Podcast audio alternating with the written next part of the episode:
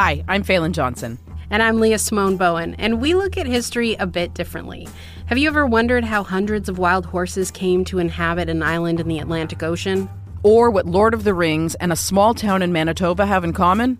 Or the burning question Did Canada invent the teen drama? The Secret Life of Canada is a podcast about the country you know and the stories you don't. New episodes available now wherever you get your podcasts. This is a CBC podcast.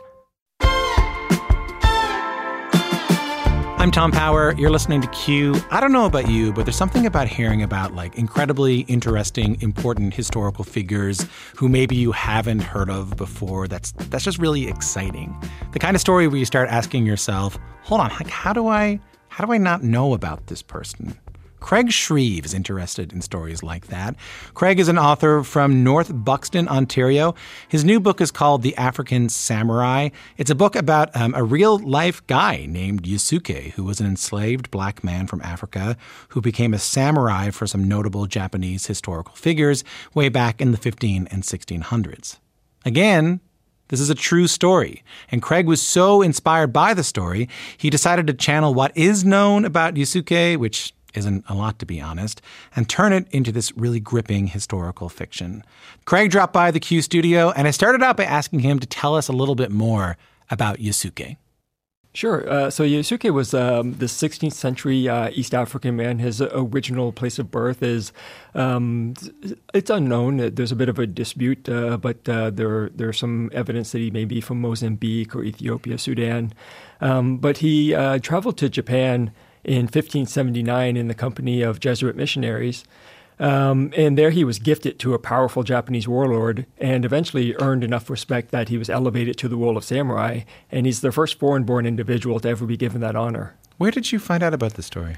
Uh, you know what? I, I, really stumbled across it. Um, uh, I originally heard Yasuke's story on a just a very short YouTube video. Today we are going to talk about Yasuke, the African man who would come to be remembered as the only ever black samurai. Of course, I did. And uh, to be honest, I was skeptical, um, and so I actually started digging into it because I was ex- I wanted I, I, was expecting to see that it was a hoax. Oh, uh, you thought, you thought someone might be pulling your leg, or that yeah, someone might have made yeah, this up. or that it was like misinterpreted, or you know something along those lines. So I was, uh, and it wasn't because I didn't believe it could be true. It was because I couldn't believe that that could be a true story, and I had never heard it before. Right. Um, I thought that's something that would be broadly known if that was the case, and so I started looking into it and not only is it a true story, but it's far more incredible uh, than what this you know very brief um, YouTube video had, had covered. So um, it, it, just kept getting more and more incredible the more I dug into it, and so um, eventually I, I started uh, working on the book. What was so incredible about it that like that that got you excited about it? Uh, so to me, um, it, it, I think that this is someone who I would have idolized as a kid. Um, I was talking to somebody and I said, like, 12 year old me would have had his poster on the wall. um, and so I want everybody to know this story. So, so that's one thing. Um, and then also, you, you're doing the research, you're looking at the history, and uh, there's a lot of material out there. Um, various parts of his life are better documented than others, certainly. Um, but all of it is observations that are made about Yasuke by others we don't have anything from him in his own words. Right. Uh, and so I wrote this book in the first person because I want, um, I feel like his story is what's missing. Um, his perspective and his point of view on things. I, I, think I know what you mean. Like, there's we have some historical record of this of this gentleman, yeah. but we don't have anything from his perspective. Yeah. So you have to sort of what like channel him in order to write this from a first person perspective. well, yeah. So you have to kind of um, you really have to kind of build him up from what's known. So there are some things about his character that you can certainly um, glean from the history. Um, and so, actually, one of the things that really attracted me initially is how adaptable he clearly is, because um, at various points his circumstances change dramatically, mm. and often quite suddenly. And yet, each time he manages not just to kind of survive that, but to find a way to, you know, find an elevated position for himself and make himself valuable uh, to, to people who basically his lives are in the hands in the hands of. Um, and so you have to kind of put yourself in those shoes, but also put yourself in the headspace of somebody from that time and from his background and experience. And so it's a really interesting process to try to build a person uh, from that way. Yeah, how do you do that? Do, you have to put yourself in there at all, or? Yeah, and so there's a bit of a fine line there um, because you, of course, do have to kind of put yourself in there and, and really be connected to the character, but at the same time, um, you don't want to make it about yourself either. So you have to have a level of kind of remove uh, from that. So there is a bit of a fine line, and sometimes you end up on the wrong side of it and end up having to rewrite um, sections and that kind of thing. But um, yeah, you really just kind of draw bases. Um, you know, from your own experience and how you think you would react, but then also try to put that in the context of what his world is like. Did you feel like connected to him? Uh, absolutely. Um, but at the same time, I, I, mean, I have to say that writing the story that way and, and, kind of developing the character that way, there's some guesswork as well. So I feel connected to him, but I also don't know if I can't say that I got him right. Yeah, you know, like um, I uh, I did my best to try to um, let people know what his experiences would have been like, um, but uh, I, I could be off you know, I, I, have to admit that uh, it is an unknown, and that's the whole thing uh, with historical fiction: is you're writing kind of you're taking the known as a basis for writing into the unknown. Um, would there have been um, would would Japan at that time in the late 1500s have uh, seen a lot of um, uh, black black folks come to town? No, and, and actually, they wouldn't have had much outside influence uh, from anywhere other than China and Korea. So um, Yasuke arrives in 1579. Um, the first Europeans didn't arrive until, I believe, 1543, so fairly short period of time. Um, and so the Japanese people at that time living in the port cities, they uh, would have had experience with outsiders and with Africans on the trade ships and et cetera. Uh, but in central Japan, many people had never seen an African before. Uh, and in fact, when Yasuke arrives in Kyoto for the first time, which was the capital at the time, uh, there was a riot uh, from people that charged out into the streets to uh, kind of get a glimpse of him and get close to him. And there were three people who were reported as having been crushed to death uh, in wow. this riot. So he was definitely a spectacular sight um, to the people in central Japan. Was there something, um, I, I, heard you, and I'm trying to remember it now, but I heard you talk in another interview about this, that there was something interesting to you about that, and given that he, he wouldn't have had stereotypes placed on, on him. Exactly. So um, the people of Japan at that time would not have stereotypes or, or uh, prejudices or biases against Africans um, or about Africans because they had no experience with them. Um, so Yasuke would have been judged as an individual because there was nothing else to judge him by. Uh, and that was a really a refreshing element to be able to kind of write into the story, but it was also challenging How as well. Mean? Well, it, it's challenging to kind of put yourself in that um, space because today we, you know, all of our cultures interact so much and we all have um, you know, different thoughts, and, and, we all have our biases that we have to overcome, and etc. Um, so to try to imagine like a, a, first contact with another culture that you have no experience with, um, and how they would have responded, you know, positively, negatively, etc. Uh, it is a challenge. It's not. It's not something that we have experience with today, really. But you said it was refreshing too. How do you mean? What do you mean by that? Um, to just have a, a, this African man show up in Japan and be judged as an individual, mm. um, and and you know, with no baggage attached.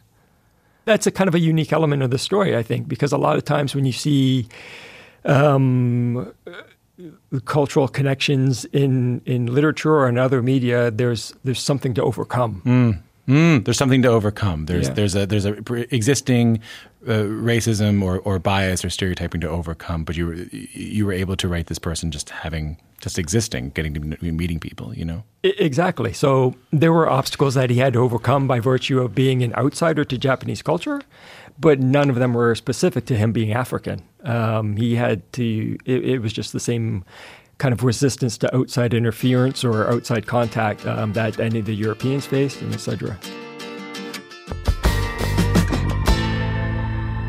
We will be right back.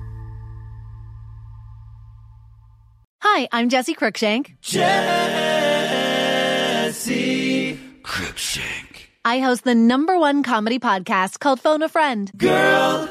Let's phone a friend. Not only do I break down the biggest stories in pop culture with guests like Dan Levy and members of NSYNC, I do it with my own personal boy band singing jingles throughout because it's my show. It's your show, girl. New episodes of Phone a Friend Yeah. drop Thursdays wherever you get your podcasts. So work it, girl. Yeah, work it. Okay, that's enough.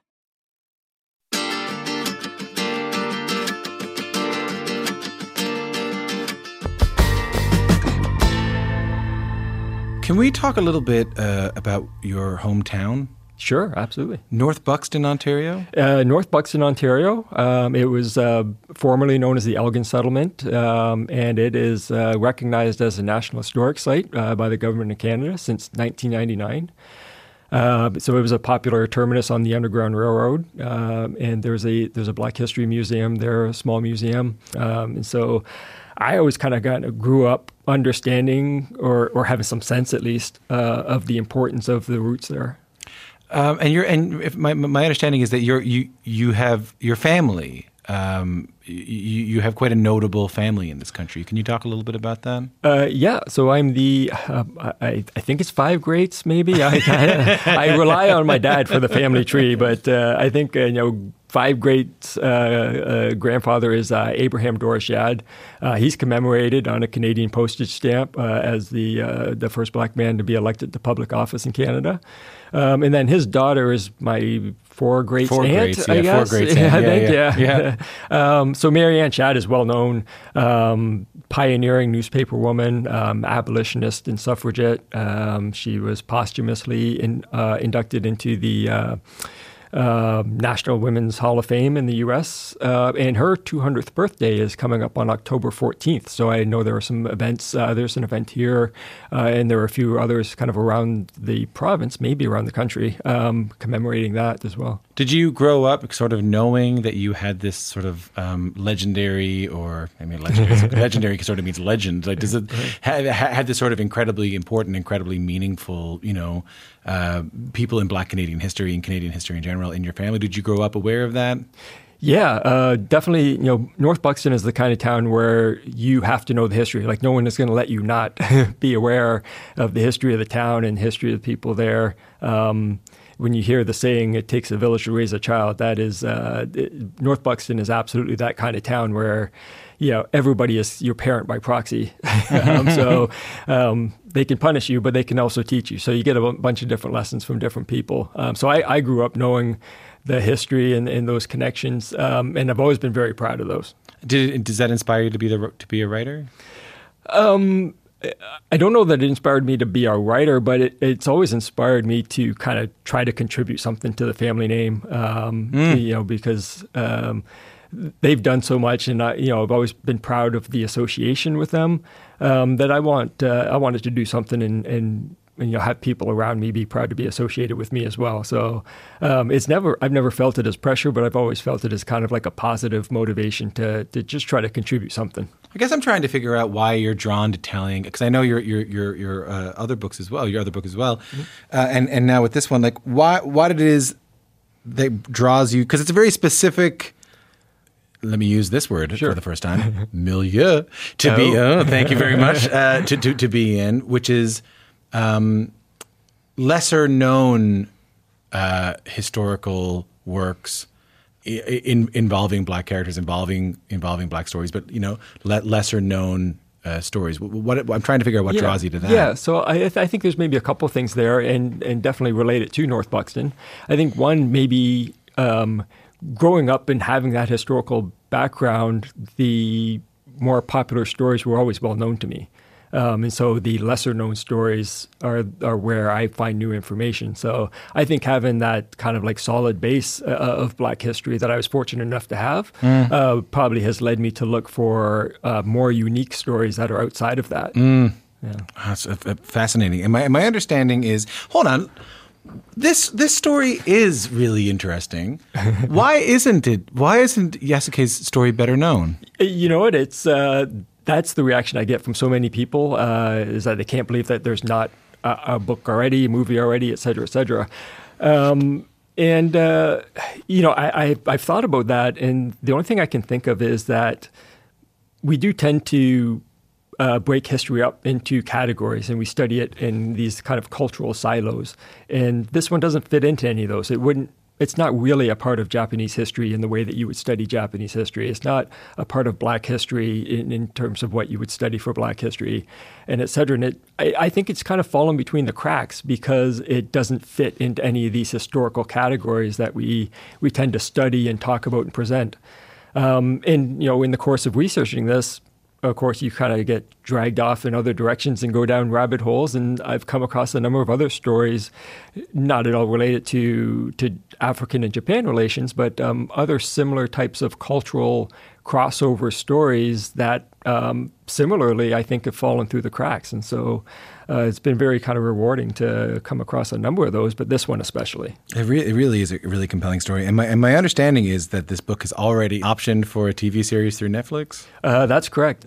I mean, it, it, must be so meaningful to you. I mean, like you said, you take these these histories that are not the best known histories, but they're very meaningful histories on a bunch of different levels. What we've talked about, it must be so meaningful to you that people are not only going to be able to find uh, this story, uh, Yasuke's story, through your book, but also through this Netflix show. If it all goes according to plan, that story will no longer be a hidden story. Exactly. Um, and I, I would love for Yasuke to become a mainstream character. I would love for other people to do projects with him, do other books, do um, graphic novels, do TV, movie projects, whatever. And, and, you know, I think there's enough blank space there. There are enough um, things that are open to interpretation that um, you could do completely different takes on this character and this story.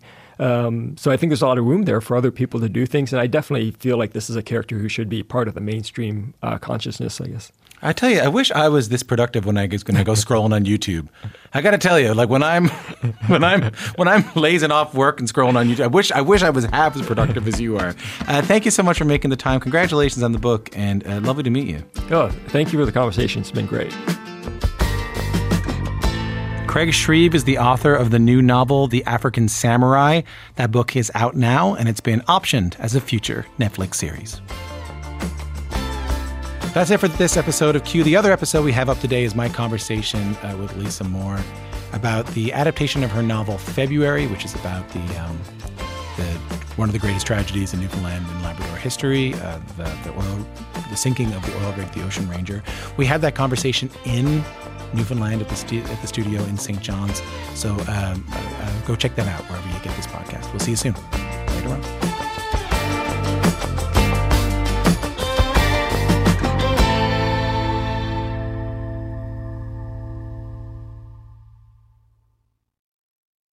For more CBC podcasts, go to cbc.ca slash podcasts.